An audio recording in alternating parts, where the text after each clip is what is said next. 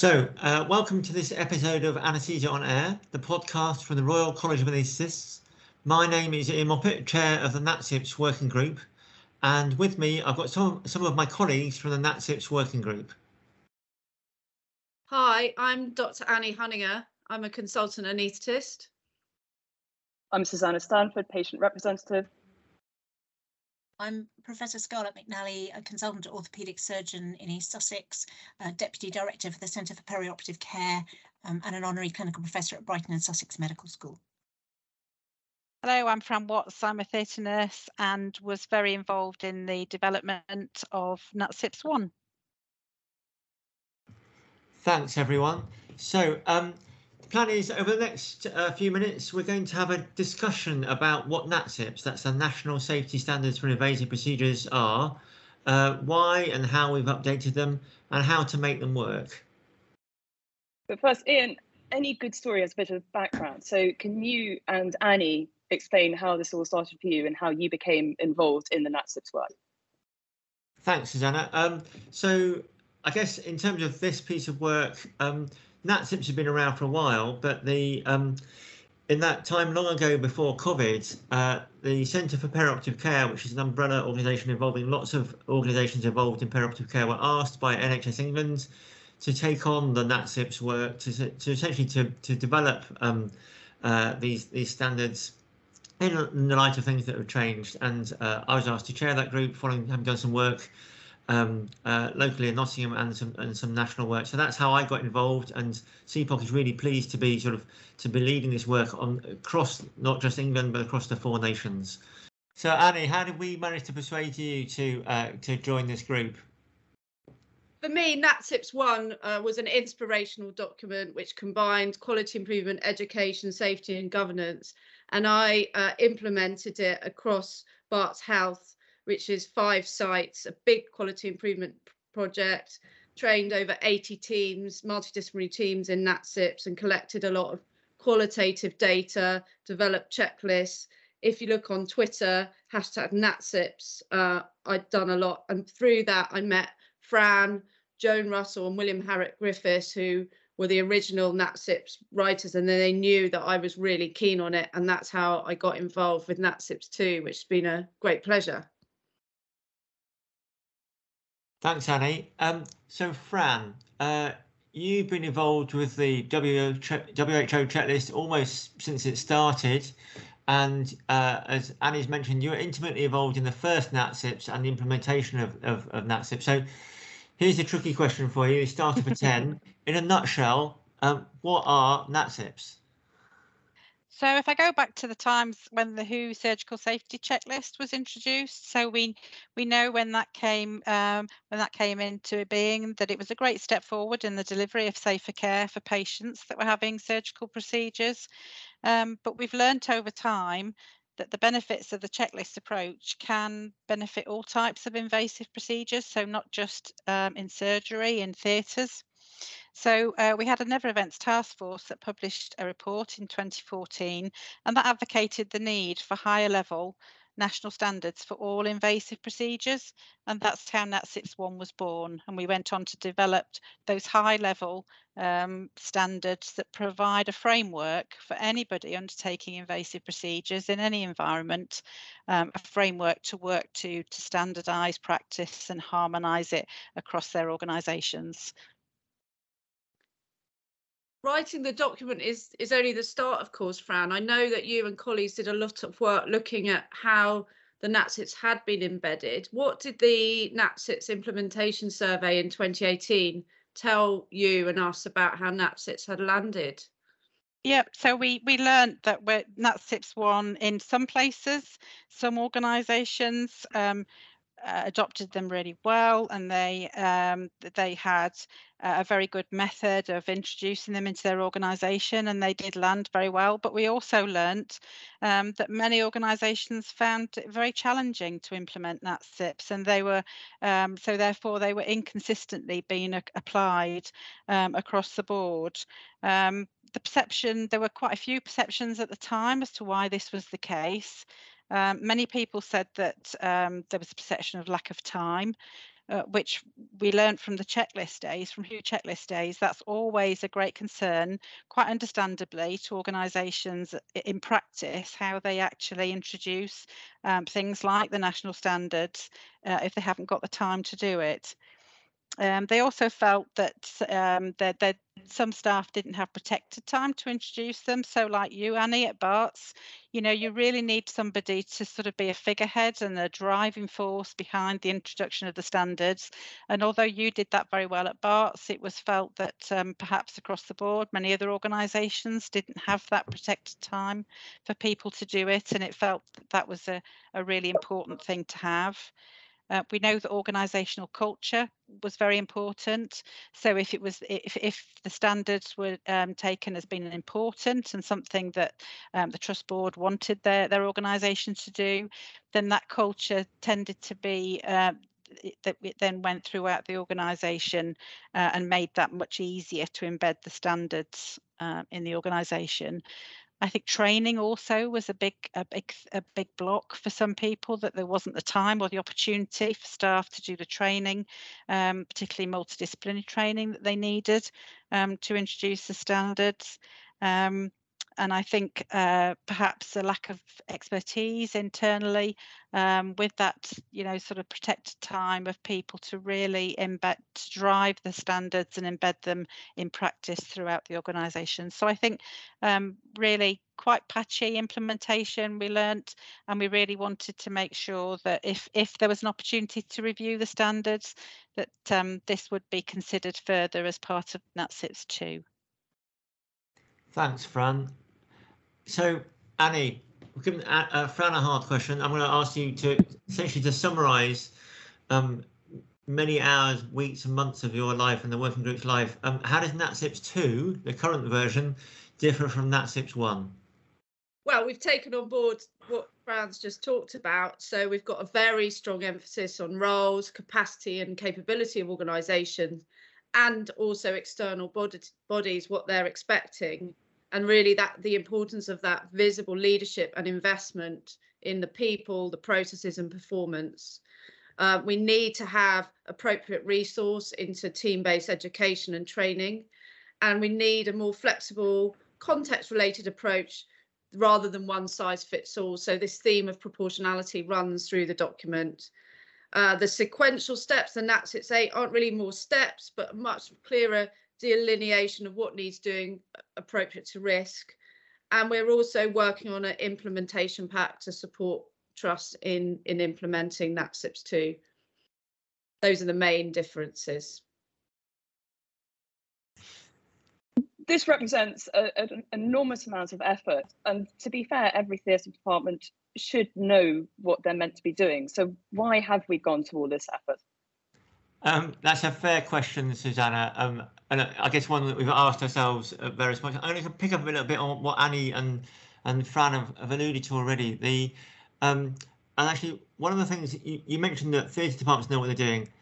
Even within the, the original NatSIPS, it, it doesn't talk about surgery. It talks about invasive procedures, and um, we're aware that if you ask a medical director where they worry about things not going right, it's not so much in theatres where you're right. Generally, people know what they're um, uh, know what they're doing, and this is sort of culturally embedded to an extent. But it's actually um, it's other areas. You know, invasive procedures happen across uh, across the whole of the acute sector. They happen in primary care as well, and getting that sort of approach in a proportional way across to all specialties and not just the theatre areas. That's, I guess, a big focus, and hence that desire to sort of push it at organisational level about education for teams wherever they are, wherever they're doing invasive procedures. So you're right, it is a lot of work, but we think it's worth it. And um, so, Susanna, you asked me a difficult question. I'm going to throw it back at you. Um, you've done, you know, immense work in uh, with with patient safety, and you've talked to clinicians across the country in lots of different organisations. Um, and you've seen how it works, and people will tell you that they'll tell you the truth. Um, do you think, you know, be honest, do you think NatSIPs are actually truly embedded um, throughout organisations? I think it's very variable, both within individual organisations and between different organisations. Um, within any organisation, it comes from the top. and it is important that senior managers are visibly engaged. It's important for them to understand that NatSIPs aren't just about the safe care of patients, but are, are a means to keep staff safe too. And we've really got to focus on that in the times of, of attrition of clinical staff. But we so we need senior managers active commitment to enable multidisciplinary training to happen. Fran's already alluded to that. And then when you get the training, you get the engagement at a team level where it's the difference between possibly being perceived as a tick box exercise and everyone fully engaging in the process.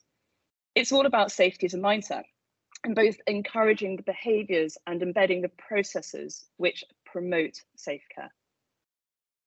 Annie, in the NatSIPs document, you introduced the principle of standardize, harmonize, and educate. Can you explain what that means in this context? Well, the, the standardize, harmonize, and educate has run through both NatSIPs, but in NatSIPs 2, we've given a bit more detail in the sense that when we say standardize for the organization, we mean the safety behaviors, the processes, the policies, the insight and involvement and performance measure that go across the specialties and organization but then standardizing in the sequential what the team are doing, the behavior, the checklist, the format across the invasive specialties. And again, the harmonization would be across the hospitals and within the team across the specialties, reducing variation. And then the education is the organisation committing to train people in safety, human factors, systems thinking, having that safety infrastructure and leadership training to get that cultural change that we all really want but then within the team that the team understands human factor system thinking and the co-production of providing safe care with patients i'd like to ask scarlett something she's one of the most passionate people that i know when it comes to getting teams to work together we all know these NatSIPs are meaningless if they just sit on the shelf. How do you think we can ensure they are a reality for every team, every patient, every time? Thank you. Yeah, that's what we need. We need this to just be normal. Um, we work in a very complex environment um, and we just need it to be reliable. We need a system that helps communicate, um, encourages situational awareness so that we every time we get it right and it's safe. And the problem I think is people are so busy that they don't realize we need to make these moments to be safe. Um, we work in such a range of teams um, with different people all the time. And it's really worthwhile making that time for to stop misunderstandings happening so that everybody's clear about what's expected um, you know, even down to how long the operation will take or so that the right people haven't gone at the wrong time or something. So it's about getting everybody, every surgeon, including me, and every member of staff to realise it's important and it's worthwhile doing. And they've absolutely just got to slow down at those critical times because it makes the rest of that operating list or that procedure go so much better because people feel part of it. Thank you. Susanna, as you know, we've really tried to keep the patient at the, at the centre of NatSIPs 2, and you and Jenny have certainly kept us on our toes during the working group. Um, but sometimes patients can feel like they're passive actors in the processes. How do you think the patient can be central to, to safety? it's about enabling them to speak up. Most people appreciate how the perception of hierarchy can have an influence in a multidisciplinary setting, but we need to remember that patients experience that same sense of hierarchy. So there has to be a considered effort to involve patients and to give them the opportunities to speak up. And checklists provides the structure for that patients do need to understand why the checks are done and they do need to know that they are serious and that they require their their full engagement too but the checklist should enable patients to feel secure and to know that the whole team is focused on providing safe care. Fran and scarlett you can um, doubtless describe many cases but can you give us a, an example of a case where NatSIPs have prevented a patient from harm? Yep, and so in my surgical role at the moment, I'm currently working in a GP practice, setting up, um, supporting the setting up of a hernia list, local anaesthetic hernia list. And um, we had a patient, a, near miss, where we had a patient for, um, he was having bilateral hernias um, repaired. And um, the consultant had list, listed him to have the left side done first, but when the patient arrived in the morning of his procedure, he'd decided he wanted the right side done first. Um, the patient, uh, the surgeon had reconsented him and um, obviously made sure he was marked appropriately. And when he came into theatre, as part of the checks and processes that we do, as, as uh, NatSIPs describe, um, we'd obviously, the, the, team had picked up that the opposite side had been marked as what was on the um, theatre list. And we had a stop moment where we checked all the documentation and we checked with the patient, because obviously he was under local, uh, and with the consultant to make sure that we were doing the, the right side um, and everything went according to plan. But it just shows how one small change in the whole process can then therefore um, create a, a, an incident where there may be a, a, the wrong side is operated on. Um, thanks. In fact, my example is very similar. And um, if I look back over 20 years of operating um, you can't afford for just one or two things to go wrong. Um, it needs to be right each time. Um, and Fran's point about changes in the list or something, change in the order or some um, change in personnel, just increases the opportunities for errors.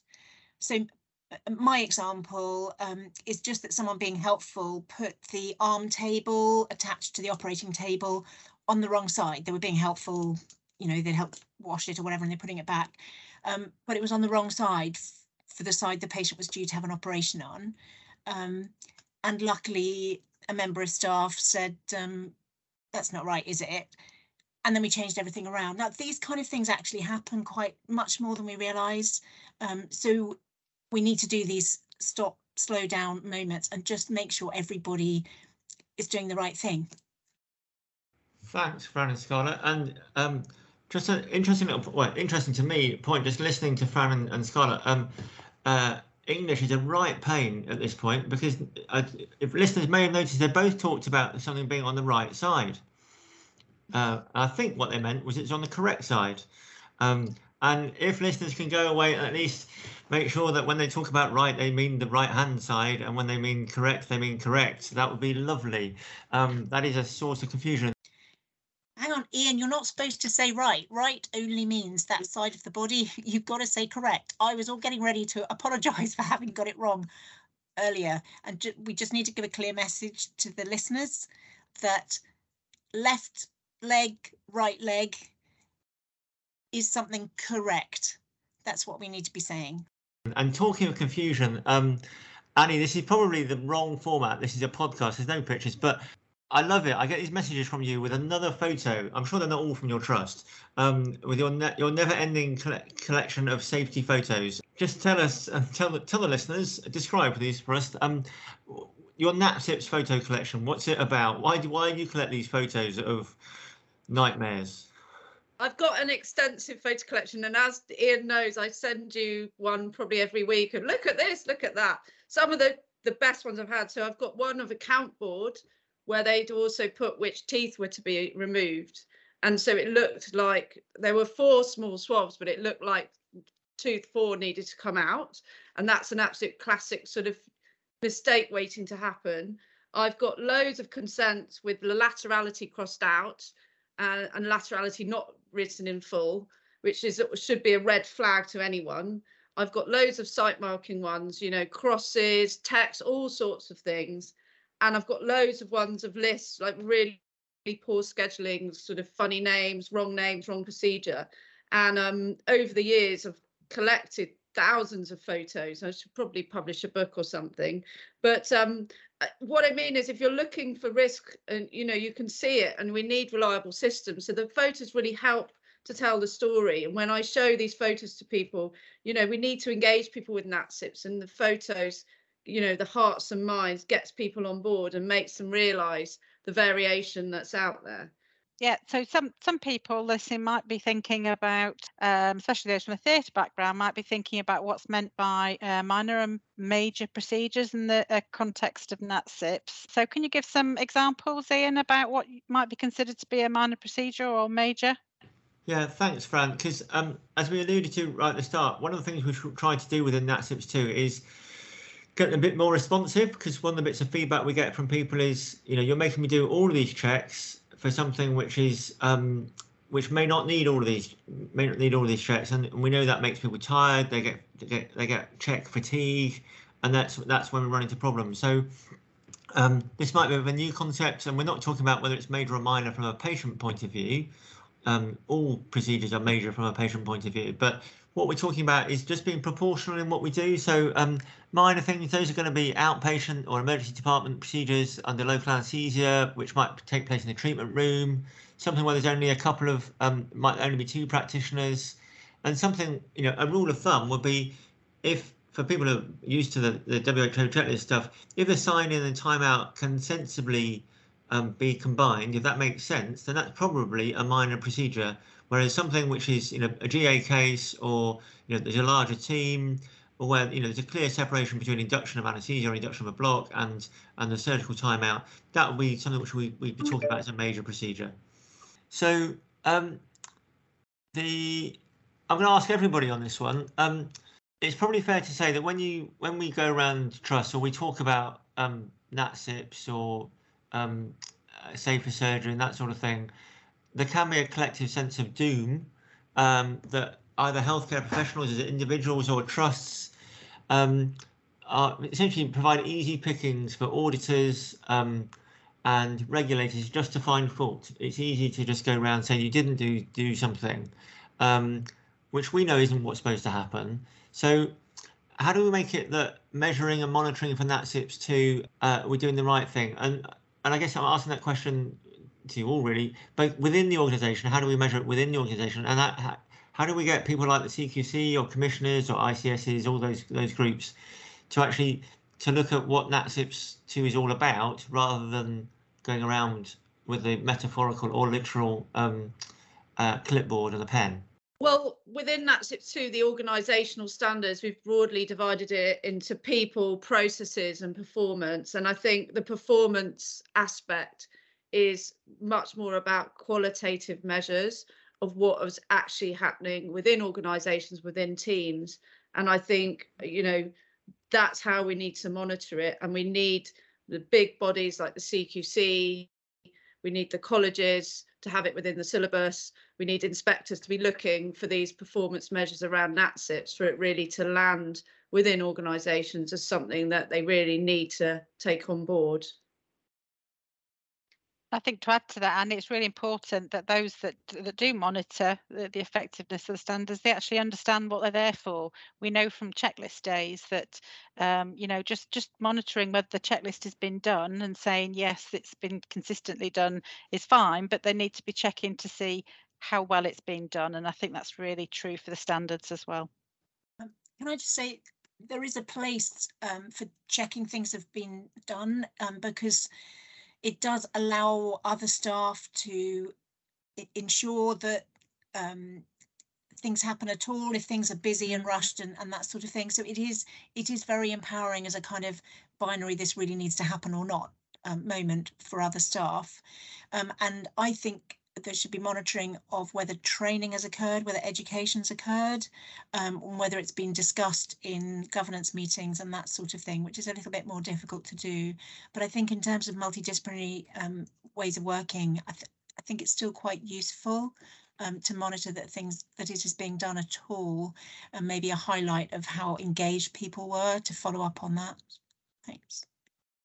Thanks, Scarlett. Um, and I, I completely agree with all of those. I think that getting people to have the um, uh, maturity to look at how the organisation is doing things is really, really important. That you know, are they investing in education? Have they got senior leadership there? Because that's what's going to drive it. And you're right. We need to. People need to be seen to be doing the right thing on the ground, but that organisational level is really important. So um, we've got really big ambitions um, Susanna, you've sort of seen this sort of from the inside and from the outside. What do you think? I think that NatSIPS 2 will take effort to implement, but having worked on it from the inside, I think we really hope to take some of the pressure off healthcare professionals with tools that reduce the cognitive load and support them in their everyday activities. And so help teams to provide safe care. And that's simply what everybody wants. Thank you, Susanna. And so thank you very much to uh, everybody who's been listening. Uh, we hope you found this podcast interesting. And importantly, if you've got thoughts and comments on, on NatSIPS or the process, um, please do let us know either via um, CPOC at rcoa.ac.uk or you can find out more information on the CPOC website. That's cpocpoc.org.uk. So thank you very much for listening.